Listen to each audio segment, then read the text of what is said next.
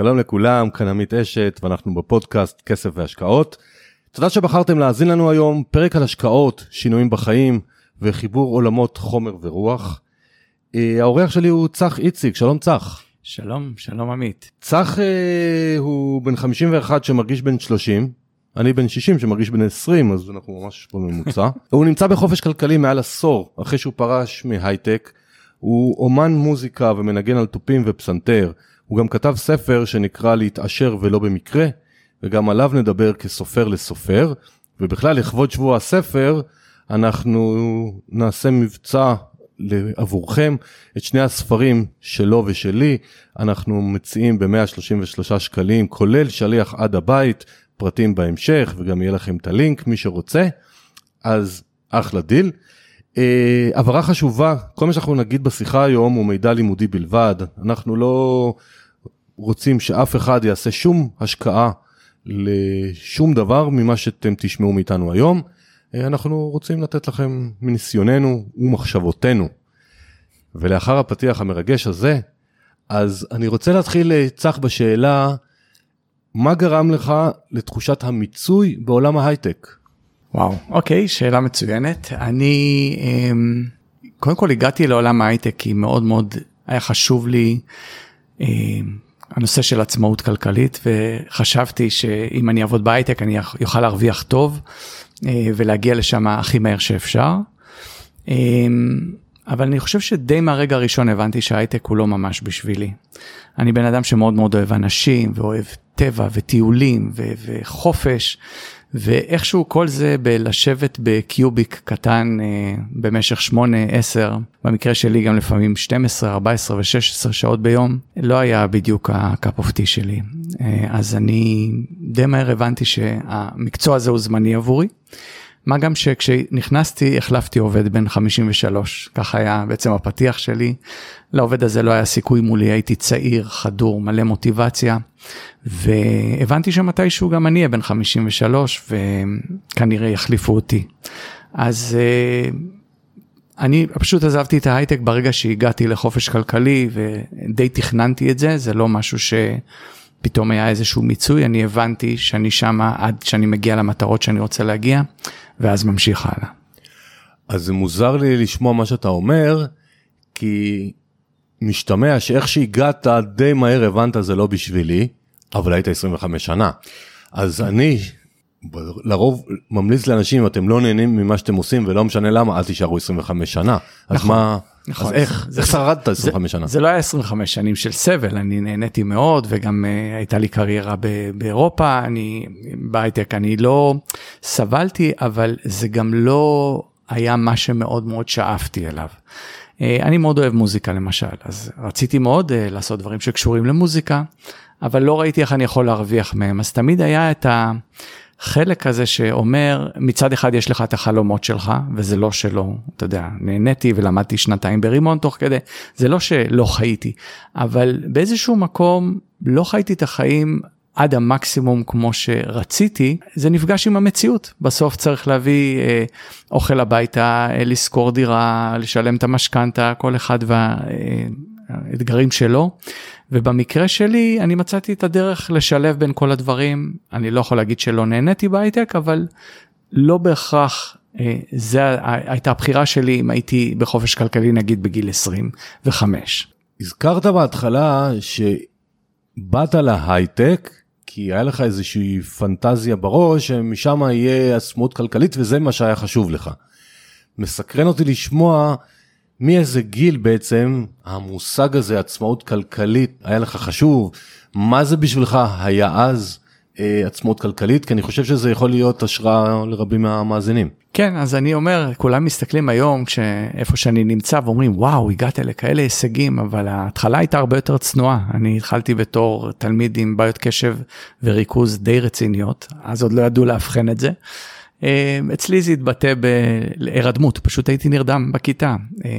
בהתחלה זה לא נראה כזה מוזר, כי אתה יודע, יש אנשים שהם לא מרוכזים או נרדמים. אני חושב שנפל לי הסימון כשנרדמתי והייתי בעצם התלמיד היחידי. אז הבנתי שכנראה זה רציני. וגדלתי בסביבה שמאוד עודדה לימודים, וללמוד לתואר ראשון, ולעבוד עד גיל הפנסיה. ובאיזשהו מקום נכנסתי לסוג של מצוקה, כי הבנתי שאני צריך להשקיע הרבה יותר מאשר תלמידים אחרים בשביל להגיע לאיזשהו הישג.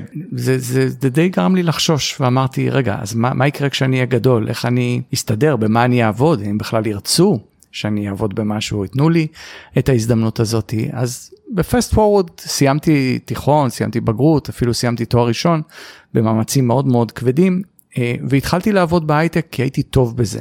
ואני אומר, כן, נהניתי, אבל זה לא בכך מה שחשבתי שאני ארצה לעשות תמיד. והתוכנית שלי הייתה מגיל מאוד צעיר, לבנות תוכנית שתוביל אותי לחופש כלכלי.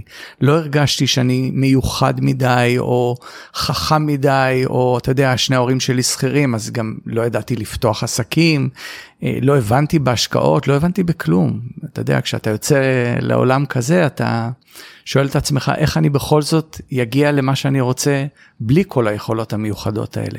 הפתרון שאני בחרתי בו, הוא יצירת תוכנית, תוכנית מאוד מסודרת, איך להגיע לשם. זה מאוד מעניין מה שאתה אומר, כי אנחנו מדברים על בערך לפני 25 שנה, אני מנחש, 22 שנה, 20 שנה. אנחנו נמצאים בשנות ה-2000 המוקדמות לצורך העניין, אני מעריך לפי הגיל ולפי הסיפור. כן. אז לא היה הרי פייסבוק, לא היה שיח בכלל, אז מסקרן, וגדלת בבית של שכירים.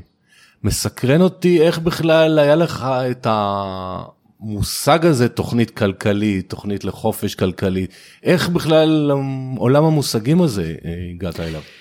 קודם כל, אני חושב שדיברנו על זה פעם, שהורים נותנים איזושהי דוגמה, למרות שההורים שלי היו שכירים, אבא שלי תמיד טרח לחסוך כסף ולהשקיע אותו, בין אם זה בבתים, וראיתי איך לאט לאט הם צמחו, אני לא יכול להגיד שהם הגיעו לחופש כלכלי, אבל המחשבה המסודרת הזאת וההשקעה היא משהו שאני כן ראיתי אותו וכן חוויתי. זה מאוד נכון, לא היה אינטרנט ולא היה יכולת להיחשף כל כך, גם לא היו הרבה ספרים. אני קראתי את אבא עשיר, אבא אני באיזשהו שלב בהמשך הדרך שבאמת השפיע עליי, אבל זה היה כבר הרבה אחרי שגיבשתי לעצמי תפיסת עולם, על ידי אינטואיציות ובאמת מה שראיתי בבית, גיבשתי תפיסת עולם מאוד מסודרת לנושא הזה, שאם לא נתפתח כלכלית, ואם לא נהיה יותר חזקים משנה לשנה, אני לא אגיע לאן שאני רוצה להגיע. עוד שאלה אחת כללית, לפני שנרד לתוכנית הכלכלית ולעקרונות, היית נשוי כבר בתקופה אם אני... תחילת הדרך עוד לא הייתי נשוי. לא, לא בתחילת הדרך, אבל כשעזבת את ההייטק כבר היית נשוי, יש ילדים. כן. ומה שמסקרן אותי לשמוע, איך בת הזוג הגיבה לכל התהליך הזה, זאת אומרת, האם הייתם שותפים לדרך? כי הרבה מאוד מאזינים ומאזינות, הרבה פעמים שהם לבד, גם בבית בשיח הכלכלי, לא רק שבחוץ לא מבינים אותם, גם בבית. איך זה היה אצלכם? היא התעניינה, הייתה שותפה, שמחה עליך, ואז הלכה כן. אחריות יותר מדי כבדה, כי אמרת וואלה, אני לבד. איך זה היה? אני חושב שכל בית משפחתי, יש תמיד את הצד שיותר מתעניין בצד הכלכלי, ואחד שפחות. אז אני חושב שאשתי נתנה לי יותר לנהל את העניינים, היא פחות התעניינה בזה, אבל היא הייתה שותפה מלאה לדרך ולתוכנית, התוכנית הזאת, כי אפשר לומר שעשינו את זה יחד. זאת אומרת, היו תקופות שהיא למדה ואני עבדתי, אז אני הייתי צד שהכניס יותר כסף, היו תקופות הפוכות, שאני השקעתי יותר בלימודים, והיא הביאה יותר מהצד שלה ועבדה. אז השילוב הזה, אני יכול להגיד שאת הדרך הזאת בסוף עשינו יחד. אני אוסיף עוד נקודה שאולי יותר רלוונטית, אני התחלתי להשקיע בנדל"ן בארצות הברית, איפשהו בגיל 30. וזה באמת לא דבר טריוויאלי או סטנדרטי, ללכת ולשים בזמנו, כן? את כל מה שיש לך בבית, במדינה, זה היה בפיניקס, שאני אפילו לא מכיר, ברור שדבר כזה יכול לעורר התנגדות, או חוסר שיתוף פעולה, ובאמת היה חשש בהתחלה, מה שעשיתי זה, שילבתי אותה בכל התוכניות ובכל החלומות האלה, ולקחתי אותה איתי לכנסים, ואני חושב, גם אם היא לא התעסקה בזה ביום יום, היא הייתה חלק בלתי נפרד מכל הדרך הזאת, והיום שאנחנו רוכשים נכסים בארצות הברית, ממש כדרך קבע, זה דבר טבעי, זה כבר לא משהו שאני צריך לשכנע, או מישהו צריך לשכנע אותי, אנחנו גדלנו לתוך זה יחד. זה נהדר, מאזינים, מאזינות, אני חושב שזה אחד המפתחות באמת לצמיחה אישית וכלכלית. כל מי שבזוגיות, תשתפו את הצד השני ברצונות, חלומות, שאיפות, לפעמים יסכימו איתכם, לפעמים לא יסכימו איתכם, אבל כמו שאני תמיד אומר, לקלקל זוגיות בשביל כסף, זה הדבר האחרון שמומלץ, אז הכי טוב זה לצמוח ביחד, מה שצח עם אשתו הצליחו לעשות. אז דיברת כמה פעמים על זה שמגיל צעיר היה לך תוכנית, היה לך חזון, היה לך תוכנית לצמיחה כלכלית, אתה גם מזכיר את זה בספר, ונרחיב גם על ארצות הברית וגם על הספר יותר מאוחר, אבל השאלה שאני רוצה לשאול אותך, מה אתה מתכוון? תן המאזינים שלנו קצת נקודות אחיזה בתוכנית כלכלית וצמיחה אישית, מה זה בשבילך? כן, אז קודם כל בשבילי תוכנית זה דבר מאוד חשוב, אני שנייה אקפוץ להייטק ואחזור לתשובה, בהייטק שהיינו צריכים לעשות פרויקטים מאוד מאוד מורכבים, זה דרש הרבה מאוד הערכות, גם מבחינת האפיון של הפרויקט שאנחנו עושים, מה אנחנו רוצים לעשות, רשימת המשימות שיכולה להיות אינסופית, ובאמת בסוף הגענו לפרויקטים אדירים בגודלם, בלי שאתה יודע, יכולתי להמשיך לחיות את חיי, כשהייתי עוזב את העבודה, נהניתי מהזמן הפנוי שלי, ולא הייתי עסוק כל היום בפרויקט עצמו, שהתקדם בזכות התכנון. ונורא רציתי לעשות משהו דומה, גם מבחינת התוכנית הזאת, רציתי להמשיך ולחיות את החיים שלי, בצורה רגילה, בזמן שאני מתעצם כלכלית, ומתכנן אותה נכון. העקרונות הם די פשוטים למען האמת. קודם כל, מאוד חשוב להבין כמה אתה מכניס. והדבר הבא היותר חשוב הוא להבין כמה אתה מוציא. אם התוצאה היא מספר שלילי, אתה כנראה לא תתפתח כלכלית. זה אמת כזאת שהיא מאוד מאוד ברורה, אבל מעט מאוד מפנימים אותה. אני יושב עם הרבה אנשים, כולם יודעים כמה הם מכניסים, מעטים יודעים כמה הם מוציאים. וברגע שאתה מבין את הנקודה הזאת, אתה יכול להבין את היכולת שלך. כמה אתה מסוגל לחסוך בכל חודש? זאת היכולת, ועם היכולת הזאת רוצים להתקדם על השלב הבא, שאני ניסיתי להבין, זה מה אני רוצה. כל אחד יש לו יעדים שונים, אחד רוצה מכונית פרארי, ושתי וילות על 40 דונם, ואחד יכול להסתפק ב-8,000 שקל לחודש.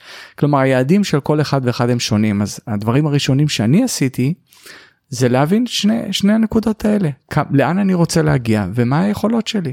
אז אם אני ואתה עכשיו רוצים ללכת פה לסופר השכונתי, כנראה שמספיק ללכת ברגל. אבל אם אתה אומר לי, צח, בוא ניסע רגע לאילת, יש שם אחלה פאב, אנחנו כנראה נצטרך רכב או אוטובוס, כבר לא מספיק ללכת ברגל. אז התאמה בין היעדים ליכולות היא נקודה מאוד מאוד חשובה.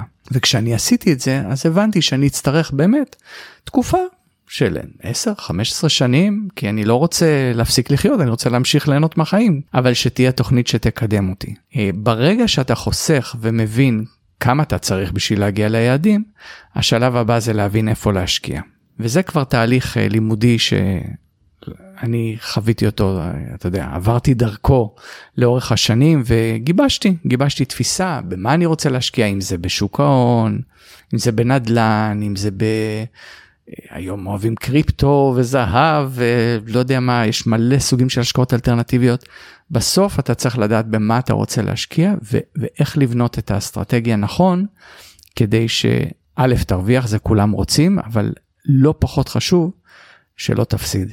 שלא תגיע לנקודה שאתה נפגע בצורה משמעותית, ואז זה גם לא סוף העולם, אבל זה מרחיק אותך מאוד מהיעד. פתאום זה לא 10 שנים, זה יכול להיות 20 שנה.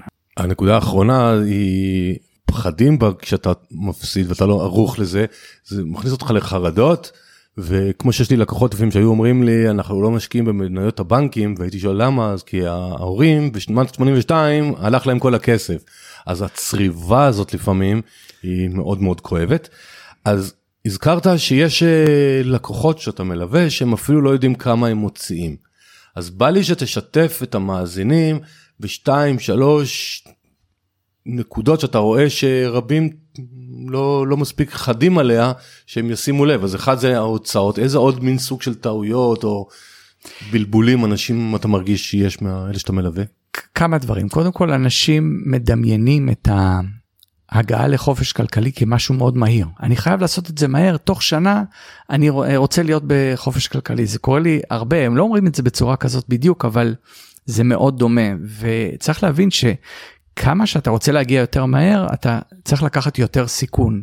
ככל שהסיכון גובר, אני אומר, רוב הסיכויים שלא תגיע. דווקא הדרך הסולידית, הטיפה יותר ארוכה, היא הדרך הכי קצרה בסוף. אם נתנו את הדוגמה של הסופר קודם, בוא נאמר שיש לנו פה סופר, ישר צריכים ללכת 2,000 צעדים ואנחנו שם. זה כל מה שצריך לעשות, 2,000 צעדים ואנחנו בסופר. הרבה אנשים בגלל שהם רוצים לחסור זמן, הם מתחילים לשבור ימינה ושמאלה, רגע יש לי הזדמנות, השקעה ביוון, נגיד דוגמה, כן, או השקעה באיזה מדינה כזאת, וההשקעות האלה בהרבה מקרים לא מביאות את הבשורה, כי הן הרבה יותר מסוכנות, והשבירה הזאת, ימינה, שמאלה ואחורה וקדימה, בסוף רק מעריכה מאוד את הדרך, היא לא מקצרת. לפעמים הדרך הפשוטה, מה זה לפעמים? לרוב, הדרך הפשוטה היא הדרך הכי קצרה שיש. מה שאני מנסה להסביר לאנשים, זה שצריך לתת לזה את הזמן. הטעות הכי גדולה של האנשים, מעבר לזה שהם לא מבינים את המנגנון הכנסות והוצאות, היא הגדרה לא ריאלית של היעדים מבחינת הזמן, וכפועל יוצא מזה השקעה בדברים מאוד מאוד מסוכנים, בשביל החלום הזה של תוך 2 אני בחופש כלכלי. זה לא עובד. אני יכול לתת דוגמה, אנחנו שנינו אוהבים את המזרח, סיפרת לי שהיית בהודו, אז אני הייתי בנפאל ועשיתי טרק על אחד הערים הכי גבוהים בעולם, נקרא נפורנה, 230 קילומטר הליכה, ראיתי את ההר הזה, אני אומר, נהיה לי רע. כי אמרתי, מה אני, ג'ובניק, איך אני עכשיו אתאפס על הר כזה גדול? בסופו של דבר לא באמת טיפסנו. עשינו הליכה כל יום 10 קילומטר, וגמנו את אותם 230 קילומטרים בקצת יותר מהזמן המקובל, במקום 18 יום זה היה 21 יום. באמת הגענו להישגים בלתי רגילים, בזכות זה שנתנו לזה את הזמן. פשוט לאט לאט, לקחת את זה צעד בכל יום. אפשר להגיע ליעדים מאוד מאוד רחוקים בדרך הזאת. בדיוק היום בבוקר התכתבתי עם מישהי שהנושא של סבלנות זה משהו שכולנו חווים ועוברים אותו כל אחד בתחום אחר, כבני אדם, כבני אנוש. בטח בעולם המודרני שהכל זה עכשיו טיק טוק ואינסטגרם ורילס וארבע מילים זה כבר אין לי כוח, יאללה קדימה. אז כן, אני מסכים שבאמת בנושא הזה, זה תהליך, אני קורא לזה תהליך, וכמו שאמר לי פעם איזה מנהל שלי, שהייתי מנהל צעיר ועצבני, ולמה לא עושים ולמה לא קורה, אמר לי עמית, יש דברים שהם תהליך, גם הרעיון אי אפשר לקצר מ9 חודשים. לגמרי. ומאז זה נשאר איתי שיש דברים שזה תהליך ולא יעזור לנו כלום, ואחלה. זה גם נכון, וגם ברגע שמקבלים את זה, אז באמת אפשר ליהנות. אם אתה מדבר על לקוחות, אני רואה הרבה אנשים שכל היום הם סביב המניות, ומחפשים איך להרוויח. חבר'ה, יש לנו חיים, אנחנו גדלים, אתם צריכים ליהנות מהחיים, ובמקביל לבנות את עצמכם בצורה שתיתן לכם את המקסימום שאתם יכולים להפיק מהחיים, לא רק בלנתח מניות, אלא אם כן זאת האהבה שלכם, שזה בסדר גמור. אז אני רוצה לחזור קצת אחורה ולהגיע עד עצם היום הזה. אתה משקיע הרבה מאוד שנים בנדל"ן בארצות הברית, ואתה גם מלווה משקיעים לרכישות שם. כן. ועולות הרבה מאוד שאלות, אני אתחיל לפרק אותם. אחת זה למה נדל"ן ולמה ארצות הברית. ואז אני ארד עוד drill down בשאלות סביב הנושא. אז כן, אז כמו שאמרתי, התחלנו מזה שחיפשתי השקעות מאוד סולידיות. לא רציתי לקחת דברים שהם מסוכנים. ואני משקיע בנדלן בבתים פרטיים, אתה לא בשותף עם אף אחד, אני קונה בתים פרטיים חדשים, אז גם אין לך את האלמנט של שיפוצים או תיקונים, בטח שלא ב5-10 שנים הראשונות, ולכן אני תפסתי את הנדלן כהשקעה מאוד מאוד סולידית, להבדיל מהרפתקאות של, לא יודע, בתי מלון או דברים מסוג אחר, זה דבר ראשון. עכשיו, למה ארצות הברית? קודם כל לגמרי במקרה, אני התעניינתי בהרבה מקומות, גם באירופה, גם בישראל, פשוט היום אני יודע לומר בדיעבד שהמספרים עובדים שם הרבה יותר טוב. כלומר, בית בארצות הברית יודע להניב תזרים של בין פי 2 לפי 3 מבישראל. אני משקיע בבית בישראל ויודע להרוויח נגיד 5,000 שקל לחודש, למה לא לקצר את הדרך ולהרוויח 12 או 15, כלומר, אנחנו לא חיים לנצח, וקשה להגיע נגיד, אתה יודע, אם מישהו יכול לרכוש פה 10 דירות, אז אחלה, אבל אם אין לנו מספיק כסף, אנחנו לא בהכרח בני 20, ואנחנו רוצים, כן, בזמן סביר להגיע להכנסה משמעותית, אז ארצות הברית היא מקום הרבה יותר מעניין. מה הבעיה עם ארצות הברית? שאנחנו לא מכירים, זה רחוק, זה נשמע, שומעים המון סיפורים כאלה ואחרים על עסקאות שלא הצליחו, אז לכן אין שחור ולבן, אין אפס סיכון, אבל אני נקטתי בכל הדברים הכי טובים שאני יודע בשביל להקטין את הסיכון למינימום. אחד, זה אני רוכש במדינות דרום ארצות הברית, הן מדינות שיש שם הגירה חיובית מאוד מאוד חזקה. אז במקום שיש בו יותר ויותר אנשים משנה לשנה, סביר להניח שיהיה יותר ביקוש ותהיה עליית ערך. אני חוויתי את זה באמת 100% כמעט על כל רכישה שעשיתי, אז זה מאוד משמעותי, זה ממש משנה מציאות לאורך השנים. דבר שני, בתים חדשים, אז אתה מקטין את הסיכון לתיקונים וכאלה, זה לא אומר שאין. פשוט זה מקטין, כי בית חדש הוא מתקלקל פחות. חברתי לקבוצה מאוד מאוד גדולה של משקיעים בארצות הברית, ולכן כשאני קונה היום בית, לא משנה, בזמנו זה היה בפיניקס, היום באוקלאומה, כשאני קונה בית באזורים האלה, אני יודע שאני לא לבד. הבית הוא שלי, אבל אני קונה אותו, אני חלק מקבוצה של בין 100 ל-2,000 אנשים, ולכן הכוח הזה מבטיח לי שירות טוב של חברות ניהול, וכל מה שיוצא מסביב. אז ההשקעה היא יחסית סולידית, אני תמיד אומר שבית לא יכול לפשוט רגל, וכל נייר יכול לפשוט רגל, בית לא. דווקא נייר באקסל גם, אף פעם לא פשוט רגל באקסל. גם נייר באקסל, אני מסכים, נכון. אבל זה מעלה כמובן כמה שאלות, קודם כל, בוא נדבר רגע על משהו שאני רוצה שמאזינים לא יתבלבלו, אני מנחש מה תענה לי ואני חושב לי שתגיד, שאתה אומר בתי סינגלס, האם אתה מדבר על טווח מחירים של סינגלס ב$50,000-$70,000, $100,000, $200,000 or $400,000, כי זה שונה לחלוטין, אז באיזה טווחי מחיר אתה מדבר? שונה לחלוטין, אני קונה היום בתים באזור $230,000, הסיבה שאני קונה את הבתים בסדר גודל הזה, זה שבתים יותר יקרים, בוא נאמר 400,000, שהם כמובן יותר גדולים, או באזורים יותר טובים, לא מחזירים את התשואה, הם מאוד דומים לבית שתקנה בישראל, בתל אביב, אז אני לא רואה את היתרון. ברגע שאתה יורד מתחת לרף הזה, אז אתה באמת נכנס לעסקאות שבעיניים יותר מסוכנות, מכיוון ש... או שאתה קונה באזורים מרוחקים, או שאתה קונה באזורים שהם לא טובים, בהגדרה פשוט לא טובים. יצא לי לקנות נכסים בפיניקס, באזור מסוים, בזמנו זה היה, הסוויט ספוט שלי היה $150,000, ואז עוד לא היו לי לקוחות, אבל היו לי חברים, ואנחנו כולנו עשינו בערך 300% תשואה, וחבר קרוב קנה 3 רחובות על יד, והפסיד כמעט את כל כספו, אמרתי לו, איך הצלחת להפסיד כסף? בשוק כזה מטורף, הוא אמר לי, צח, פשוט בחרת בבתים הנכונים, אני קניתי בתים של $40,000-$50,000, והם לא היו שכונות טובות, אז זה מאוד משמעותי.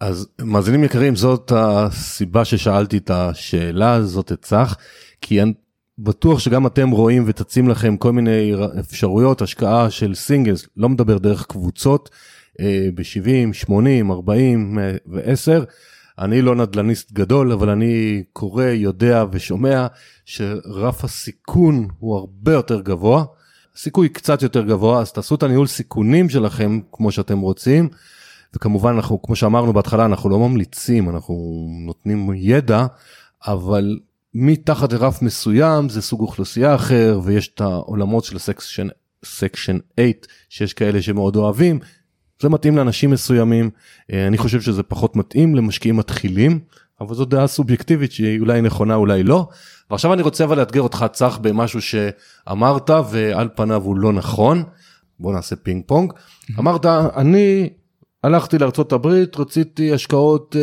יותר סולידיות, יותר רגועות, שיניבו לי הרבה יותר מישראל, עד לפה הכל סבבה, אבל כשאתה אומר לי עכשיו, אני קונה סינגלס, ואדם שמתחיל את הדרך, אז הוא קונה סינגלס ראשון, הוא לא ישר קונה 10, כי אין לו כסף. בהחלט. באחד, אתה מהייטק, זה בינארי, מצליח לא מצליח. זאת אומרת, אני מרגיש שדווקא יש פה סיכון מאוד גדול, אז השאלה, איך אני מקטין כמשקיע, פעם ראשונה הולך, צח הרשים אותי, הוא איש טוב, הוא יודע והכל, אבל אני, כל כספי לצורך בהשקעה, הולך על נכס אחד. אז שכנע אותנו, כן. שזה באמת הגיוני ולא רק מסוכן מאוד. אוקיי, אז כמובן שיש סיכון, והסיכון הכי גדול זה שלא יהיה לך סוחר. כי אז באמת השקעת הכסף בבית, ואין לך הכנסה. אז אני תמיד עונה שהסיכון הזה קיים, אבל הוא לא ריאלי לתפיסתי, בגלל שאני עושה את זה 20 שנה, ובהרבה מדינות, ויש לי הרבה מאוד לקוחות, מעולם לא היה מצב שהבית לא היה מושכר. מעולם. עכשיו, ברור שלפעמים צריכים להמתין לסוחר, חודש, חודש וחצי, שבועיים, אלה הטווחים פחות או יותר, אבל מצב שלא היה סוחר, אני תמיד שואל אנשים, תחשבו, אנחנו קונים הרי באזורים מאוד מאוד יוקרתיים, אז תחשוב ברחוב שלך, כמה קשה להשכיר את הבית שלך, ונגיד קשה, אז אתה מוריד קצת את הסחירות, בסוף נמצא סוחר, אז אני אומר, הסיכון הזה קיים, אני לא הייתי אומר שאין מצב שזה לא יקרה, פשוט לא נתקלתי עוד בסיטואציה כזאת. לעומת זאת, מי שמאוד אוהב להגיד את הדבר הזה, זה אנשים שמוכרים מולטי פמילי, כי שם הם אומרים יש לך פיזור. מה שהם לא יודעים, או לא מבינים עד הסוף, ואני גם מבין בזה לא מעט, זה שבמולטי פמילי, ההוצאות הם על כלל הדיירים, כלומר זה לא, נגיד אם אתה צריך לשלם מיסים לבית, אתה יודע מה המיסים על הבית, הם לא השתנו. במולטי פמילי הם יכולים להשתנות מאוד, זה תלוי בתפוסה, זאת אומרת זה לא שבעל מולטי פמילי אחד משלם $80, זה כל המתחם משלם 20,000, ובמשבר נתקלתי בהרבה מקרים שעזבו 20-30%, כל ההוצאות קפצו בעשרות אחוזים, זה מסוכן, כי אז אתה נתקל בסיטואציה שאתה לא יכול למכור את הבית, כי הבית הוא תמיד נגזרת של ההכנסות במולטי פמילי, ומתחילים להכניס דיירים לא איכותיים, כי חייבים למלא את החלל. זה הרבה יותר מסוכן. בבית, כן, אתה לוקח סיכון שלא יוזכר, אבל זה בית פרטי שלך, אתה בשליטה מלאה, וגם בזמני מיתון, והסחירות נגיד פחות טובה, עדיין יכולה לבוא אימא ולהגיד, אבל אני אוהבת את השכונה הזאת, ואני רוצה שהילדים שלי ילמדו פה, והיא תשלם מחיר יפה מאוד עבור הבית הזה, מה שלא יכול לקרות במולטי פמילי. שם רק אנשי עסקים קונים. אוקיי, אז שמעתם דעה, לי כמובן אין שום ידע נוסף על מה שצח אמר, אבל אני רוצה להוסיף נקודה בשאלה, גם פה יש מצב שלא נסכים, כן, כן, וזה מצוין. אני אוהב את זה, כן. לא, זה מצוין. אני טוען שלהשקיע בחול, אתה נכנס לעוד מרכיב של אי ודאות, שזה נושא המטבע חוץ. אז נכון שאנחנו מקליטים את הפרק, כדרך אגב, בתחילת יוני 2023, אין לי מושג מתי תקשיבו לו, אז עכשיו במקרה או לא במקרה הדולר והאירו מתחזקים מאוד לעומת השקל, אף אחד לא יודע מה יקרה בעתיד, אז כרגע אנשים נמצאים גם ברווחי הפרשי שער, אבל הרבה שנים אנשים בהפסדי שער. איך אתה מתייחס לזה לאותו לקוח שמגיע לך ואומר לך, צח, תלווה אותי בהשקעת נדל"ן, איזה תמרורי הזהרה פלוס בעד ונגד אתה מדבר על מתח? כן, אז קודם כל, זה לא שחייבים להתחיל בלקנות נדל"ן בארצות הברית בתור שלב ראשון, כן? זאת אומרת, אני מסתכל תמיד על הבן אדם ומנסה להבין איך אני מביא אותו ליעד הכלכלי שהוא רוצה להגיע אליו. נדל"ן הוא חלק מההשקעות האלה, אבל לא רק, אין לי בעיה עם שוק ההון, ואגב, גם אין לי בעיה עם נדל"ן בארץ. המספרים עובדים פחות טוב, אבל אם זה משהו שהלקוח מאוד רוצה, אז זה מה שיהיה. אני מסתכל על זה בצורה קצת יותר הוליסטית, ואני חושב שזה לא נכון להשקיע רק באסט קלאס אחד, צריך לדעת להשקיע גם בנדלן, גם בשוק ההון וגם בעוד דברים. על אותו משקל, אני חושב שהפיזור בין מטבעות הוא הכרחי, וגם הפיזור הגיאוגרפי הוא הכרחי. לדוגמה, שער הדולר והיורו עכשיו עלו מאוד, כל הלקוחות שלי שקנו נדלן, נהנים מזה מאוד מאוד. מצד שני, מחר יכול להיות מצב הפוך, לכן, הפיזור בין מטבעות שונים מבטיח לך שקט, כי אם תהיה רק על השקל, יום אחד תרגיש על גב הסוס נקרא לזה, ויום אחד תרגיש שהפסדת את המכנסיים. למה להיות בתחושות האלה? תפזרו בין אפיקי השקעה שונים, תפזרו בין מטבעות שונים, ואם חס וחלילה גם יש איזו בעיה במדינה או דברים כאלה, תהיו גם מפוזרים גיאוגרפית, זה לא דבר כזה רע. על זה בוודאי שאני מסכים, גם ברמה אישית אני מפוזר בשלושה מטבעות ובגיאוגרפיה והכל, אבל אני חושב שלא מספיק אנשים שלא מיומנים נותנים את הדעת על זה, שיכול להיות להם הפרשי שער. עכשיו זה שאנשים עכשיו מרוויחים מהדולר, אז על הנייר הנכס שלהם בשקלים שווה יותר, אבל אם הם אסטרטגית משאירים אותו בדולר, אז זה לא עוזר להם הרבה התנודתיות הזאת. אבל מי שנכנס היום בדולר, או ניקח אירו, זה יותר קל, כי זה 4, זה מספר עגול, היה 3.60 לא מזמן, 10% כאילו יותר, ועוד מעט אם אירו ירד ל-3.70, אולי, אני לא יודע, אז הם יגידו איזה פריירים אנחנו, ואם עולה ל-4.30, הם יגידו, דפקנו את המערכת, הרווחנו, ופה זה משהו, צריך להבין מה עושים, אני חושב. אז ההסתכלות שלי היא טיפה שונה, היא יותר ארוכת טווח. אנחנו קופצים קצת לנושא שנדבר עליו בספר. תראה, השקעות, כל השקעה, כן? נדל"ן, שוק ההון, דברים כאלה, אני מתייחס לזה כאל כלי שחמט. קנית עכשיו כלי שחמט שקוראים לו נדל"ן. קנית עכשיו כלי שחמט שקוראים לו שוק ההון.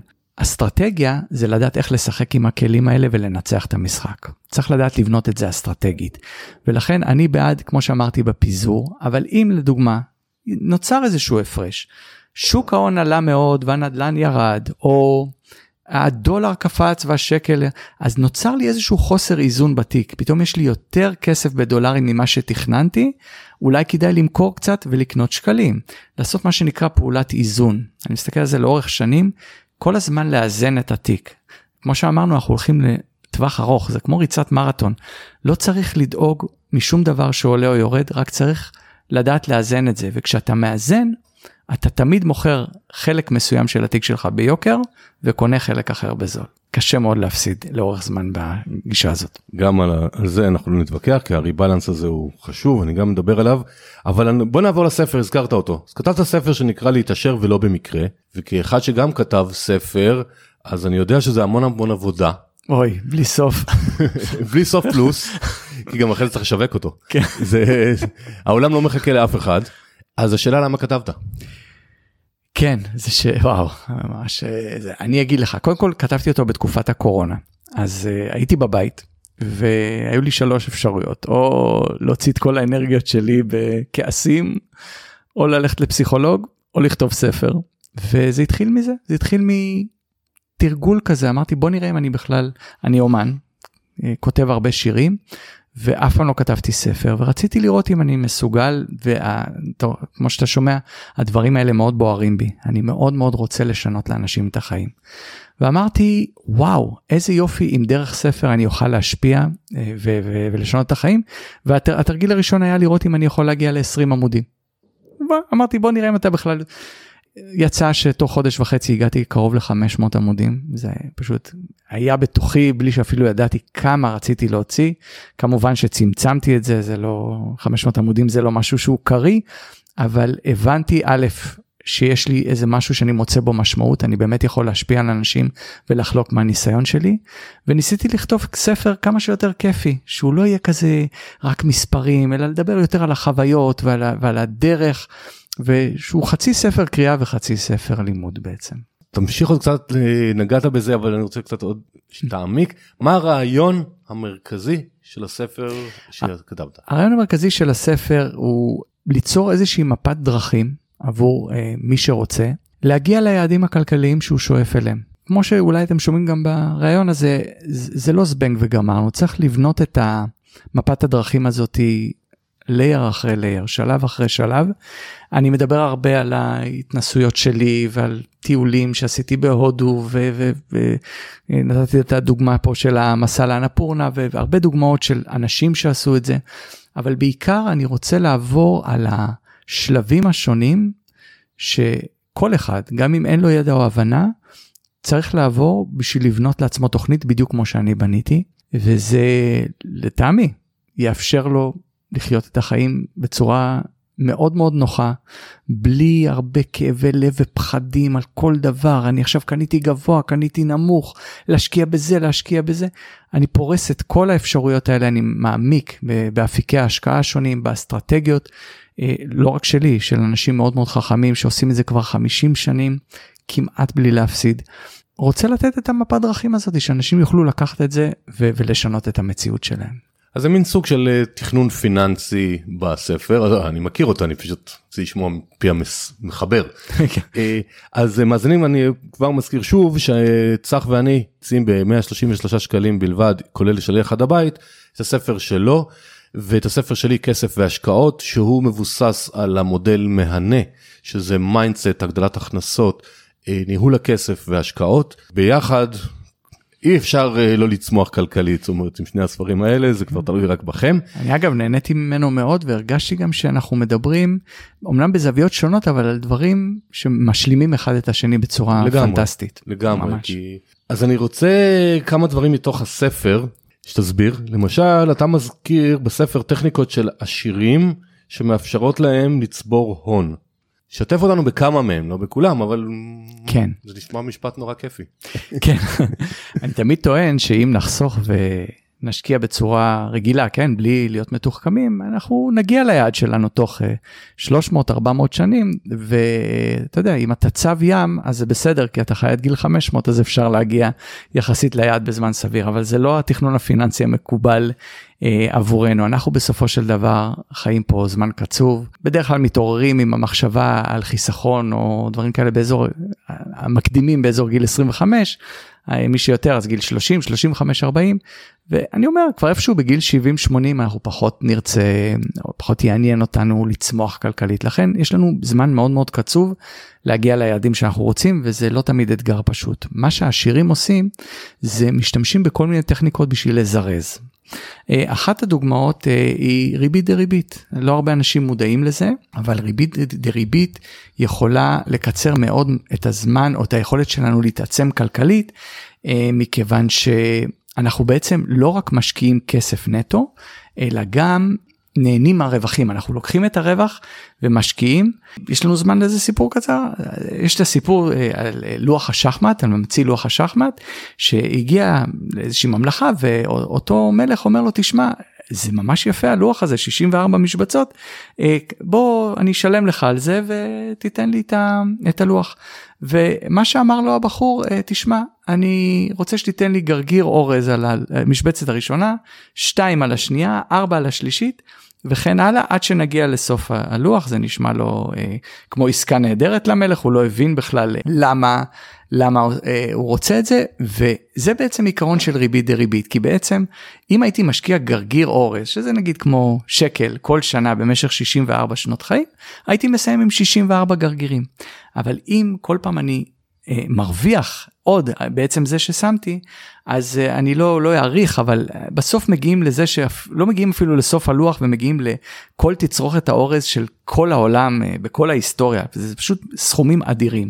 אז הריבית דריבית זה כלי מאוד מאוד חשוב שכדאי לדעת להשתמש בו. הכלי השני הוא דחיית מס. אנחנו בסופו של דבר רוצים ליהנות מאפקט הריבית דריבית, וכשמדינת ישראל באה בסוף כל שנה ולוקחת לנו חלק מהרווחים, היא בעצם פוגמת ביכולת שלנו להתעצם בקצב שרצינו. ככל שנשכיל לדחות את המס הזה, נוכל ליהנות מכל אותם גרגירים ולהשקיע אותם שוב, ולהגיע לסכומים מאוד מאוד גבוהים בסוף הדרך, וכמובן לשלם על זה את המס, אבל כשעושים את זה בסוף, זה הרבה יותר נוח מאשר תוך כדי הדרך. אז ריבית דריבית ודחיית מס. והדבר השלישי זה מינוף. מינוף זה להשתמש, בעצם יש לזה מינוח OPM, Other People's Money, להשתמש בכסף של הבנק, של בנק למשכנתאות. בעצם בוא נאמר שאני רוצה לקנות עכשיו איזשהו נכס, וכל מה שיש לי זה 1,000,000 ש"ח, אבל הנכס עולה 5, אז אני יכול לקחת 4 מיליון נגיד מהבנק, ואז אני, פתאום הכוח שלי גדל פי 5, אני קניתי נכס שיכול להניב לי פי 5 ממה שאני הייתי מסוגל בלי זה. כמובן שיש תשלומי ריבית והכל, צריך לדעת איך לעשות את זה. מינוף יכול בצורה בלתי רגילה לקדם אותנו, ולהפוך אותנו ממש לעשירים בזמן קצר בהרבה. מצד שני צריך לזכור שזה פועל לשני הכיוונים, ואם אנחנו מפסידים, ההפסד יכול להיות מאוד כואב. אז צריך לעשות את זה מאוד בזהירות, ועדיף עם אנשי מקצוע, ולא לעשות את הדברים האלה לבד. אלה רק כמה מהזרזים שאני מדבר עליהם, אבל יש כל מיני טכניקות שאין מה לעשות. אמרתי, צריכים להגיע בזמן סביר, ליעדים גבוהים, אז צריך לעשות את זה בצורה חכמה. ברגע שעשינו את זה חכם, הסיכוי עולה משמעותית. אז אני רוצה רגע לדבר על להתחיל מוקדם, ואנשים עכשיו שמאזינים לנו, וגם אם אתם 47 או 8 או 53, לא להתייאש, תמיד טוב להתחיל, אבל בגדול, בגדול, בגדול, אני תמיד נותן את הדוגמה הזאת. אני אומר, נגיד, נכנסים למעגל העבודה בגיל 30, אחרי הלימודים, טיולי אחרי צבא וכו' וכו' וכו', ועובדים עד גיל 60. זה 30 שנה. תוחלת החיים היום היא אזור 83, 4 בישראל, תוך כמה שנים מתעלה ל-90, אז אנחנו בעצם 30 שנה עובדים, מגיל 30 עד 60, ומגיל 60 עד 90 אנחנו לא עובדים. זאת אומרת שכל שנה אנחנו, כשעובדים צריך לעבוד עבור שנתיים, עבור השנה שאני חי, ועבור השנה הזאת שאני אהיה בפנסיה. זאת אומרת, אם אני לא אמצא עוד רעיונות להגדיל את ההכנסות ולהשקיע, אז הסיכוי שאני אחיה ברווחה כלכלית בגיל המבוגר, הוא יהיה מאוד מאתגר, לכן הפודקאסט נועד לעודד אתכם לעשות, ואתה הזכרת את המילה מינוף. כן. אנחנו כמובן ביוני 2023, אנחנו בתקופת ריביות עולה, אנחנו היום בפריים 6.25, אף אחד לא יודע אם זה יעלה, יעצר, ירד. למי מתאים מינוף בימים אלו? אוקיי, היום צריך באמת להיות זהירים עם מינוף, כי כמו שאמרתי, המספרים חייבים לעבוד. זאת אומרת, אם, נגיד, אפילו לפני שנה, אני חושב שנה וחצי, יכולנו לקבל ריבית ב-1.1%, פריים מינוס חצי, כל מה שהיינו צריכים זה להשקיע בהשקעות שיתנו לנו 1.2 ומעלה, ואנחנו שיחקנו אותה, כי אנחנו בעצם לא מפסידים. היום האתגר הוא הרבה יותר משמעותי. ההלוואות יכולות להגיע ל6, 7, בארצות הברית אפילו 7.5%, זה כבר לא פשוט למצוא עסקאות שיניבו יותר מהריבית הזאת.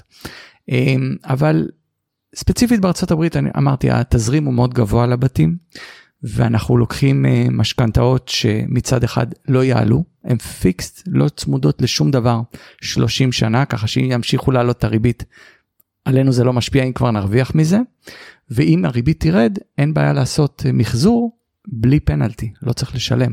אז כאילו מרוויחים את שני הצדדים, אז במקרים כאלה שבהם אני יודע שבית יודע להניב לי יותר מהריבית הזאת, ואני לא באמת מסתכן, אז הייתי אומר כן, אולי שווה לשקול את זה, ברוב המקרים היום עם מינוף הייתי יותר זהיר, וזה גם עוד פעם לא 0 או 1, אם הייתי רגיל לקחת מינוף של 60% או 70%, אולי היום שווה לשקול מינוף של 30%, כלומר, להיות יותר זהירים, ושוב, אני חוזר על זה, רק עם אנשי מקצוע, צריך להיות מאוד זהירים, כדי לא להכניס את עצמכם לנקודה לא טובה. אגב, גם בקניית בית בישראל, מי שרוצה עכשיו לעבור לקנות בית, והבתים הרי הם מאוד יקרים, ולוקחים משכנתאות מאוד גבוהות, לא מספיק הבחור בבנק שמציע לך זה, כדאי מאוד להתייעץ ולהבין איך זה משפיע עליך לאורך השנים, כי קל מאוד לקנות ולהתחייב, לא תמיד קל, ההתחייבות הזאת היא ארוכת טווח, וצריך לראות שהיא לא פוגמת לך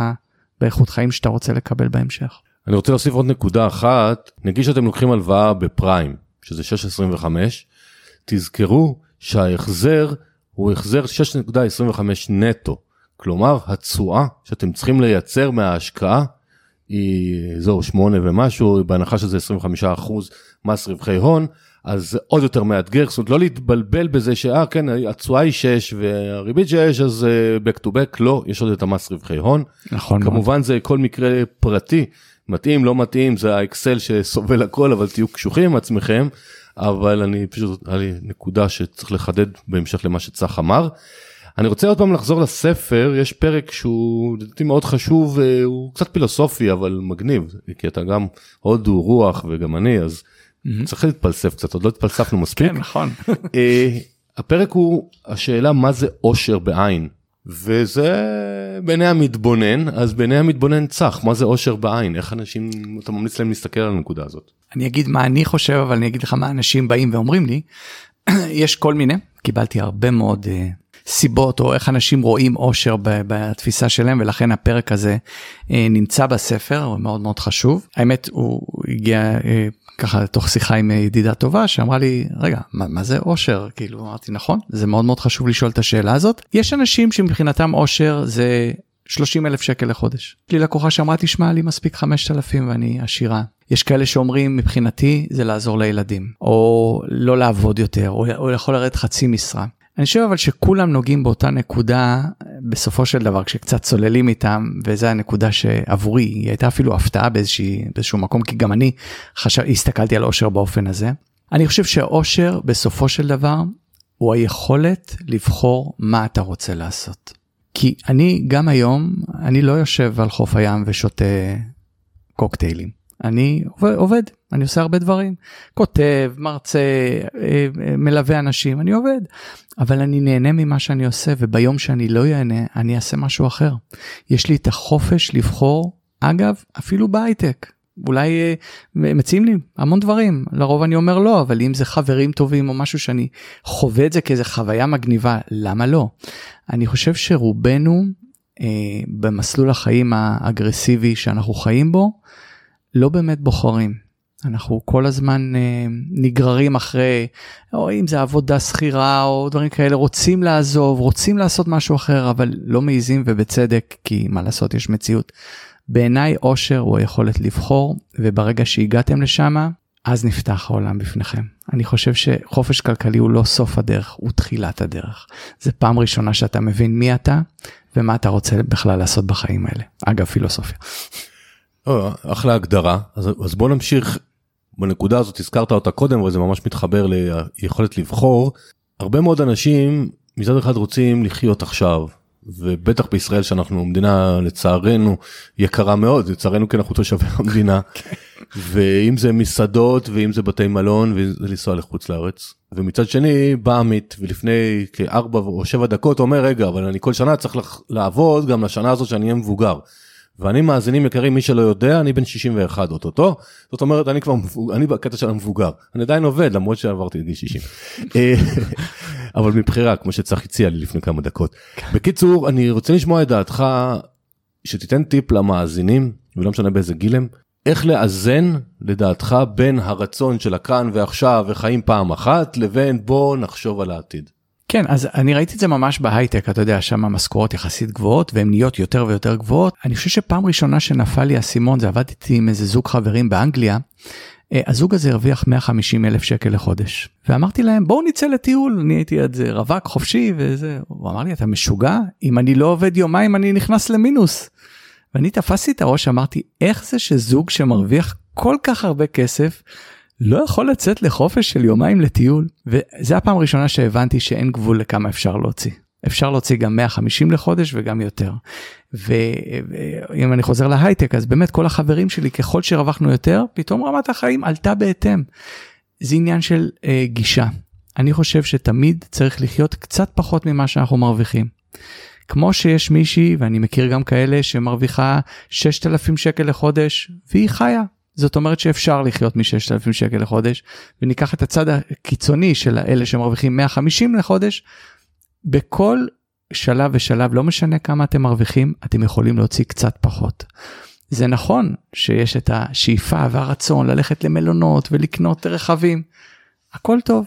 אז או שתקנו רכב קצת פחות יוקרתי, או שתמתינו עוד שנה, שנתיים, ותקנו את הרכב שאתם רוצים, אבל כל עוד זה תמיד מתחת לרף ההכנסות שלכם, ככה לא רק שאתם לא מבטרים, אתם בעצם הופכים חזקים יותר, משנה לשנה, עשירים יותר, ותוכלו להרשות לעצמכם הרבה יותר לאורך הזמן. פשוט קצת סבלנות. לא, קצת סבלנות, מילה קצת, אני מבקש למחוק מהפרוטוקול. אני מקבל. אבל אתם תשמעו אותה, כי כמו שאתם יודעים, אין עריכה, וגם צח לא יודע מה השאלות. נכון. אני רואה בזמן האחרון בהרבה מאוד קבוצות פיננסיות כאלה ואחרות, שאלה שאני אשמח לשמוע את דעתך. הרבה מאוד אנשים אומרים, למה שאני אמשיך לחסוך בקרן הפנסיה, אני אוציא את כל הכסף, אני אשלם 35% מס, ואני אשקיע לבד.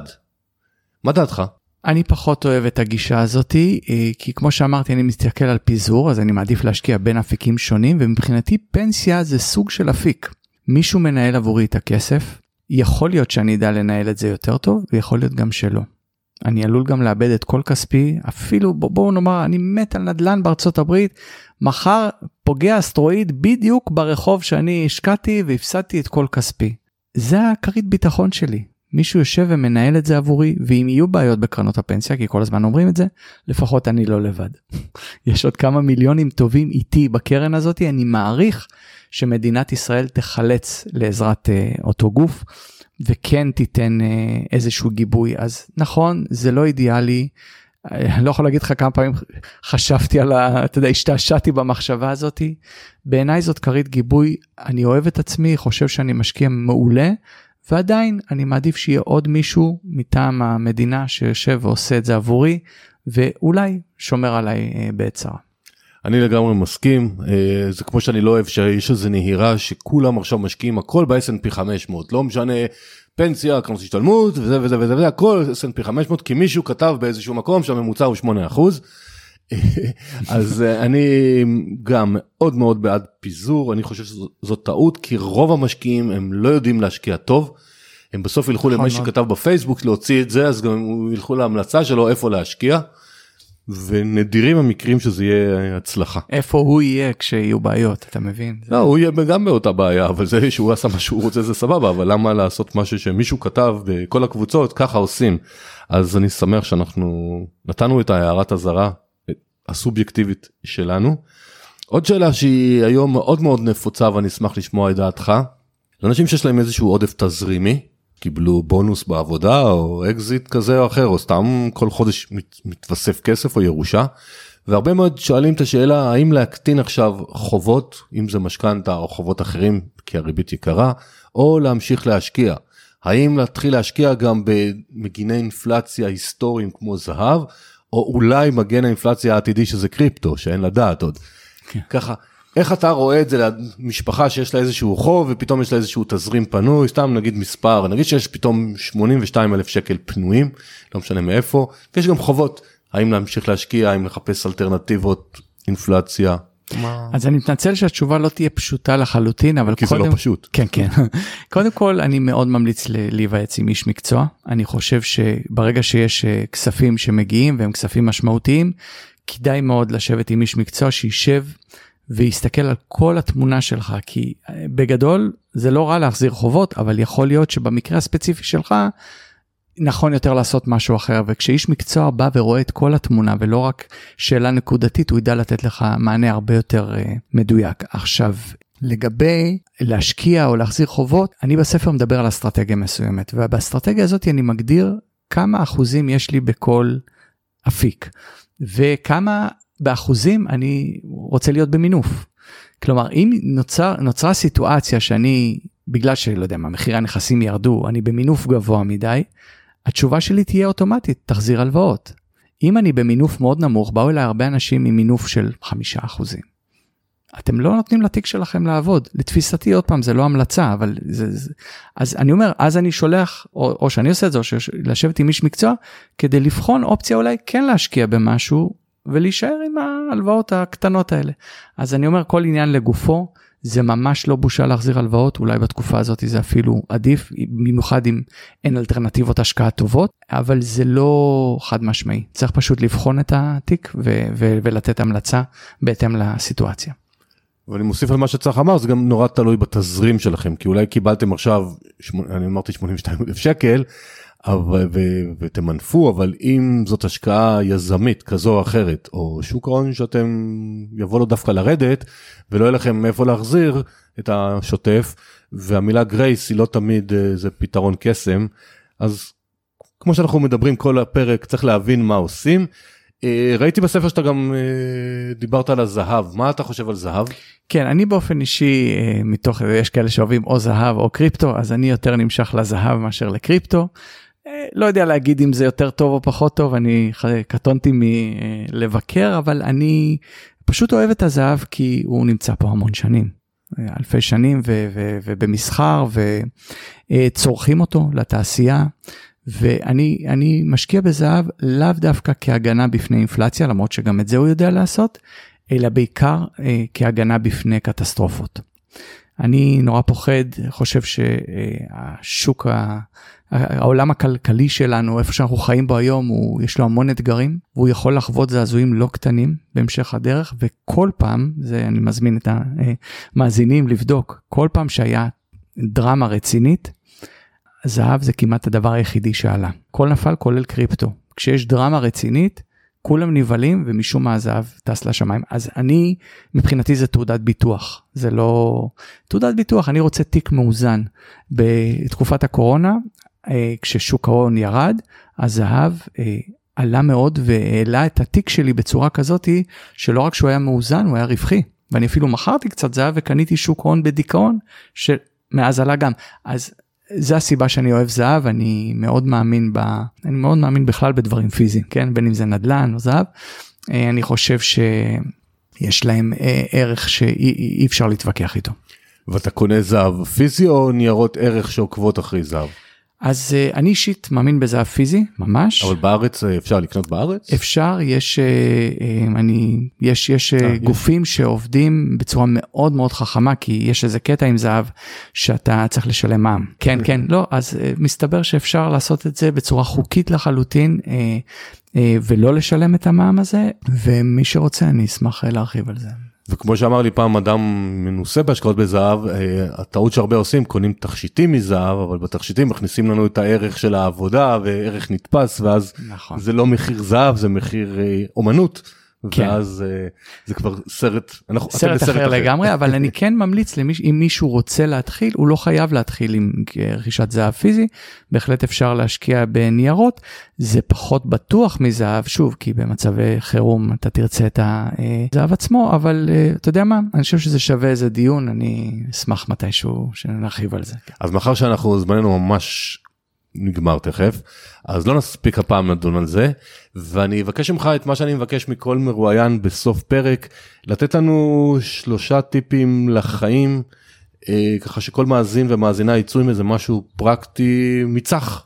בסדר גמור, אז אם אני צריך לחשוב על 3 דברים, אז הייתי אומר הדבר הראשון, נגענו בזה קצת פה בשיחה, תבינו מה נותן לכם מוטיבציה, מה החלום שלכם.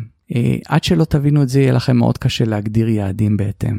זה קצת דומה לשאלה מהו עושר עבורכם, אבל תבינו מה הדבר הזה שידליק בכם את האש, ושבשבילו יהיה שווה לכם להתאמץ ולהגיע. הדבר השני זה לתכנן נכון, על מנת להגיע למטרה הזאת, ולכן חשוב מאוד למצוא מנטור או מדריך מתאים, שידע לעשות את זה איתכם, לדייק, לקצר את הדרך, ולהגיע לאותם יעדים שאתם שואפים אליהם.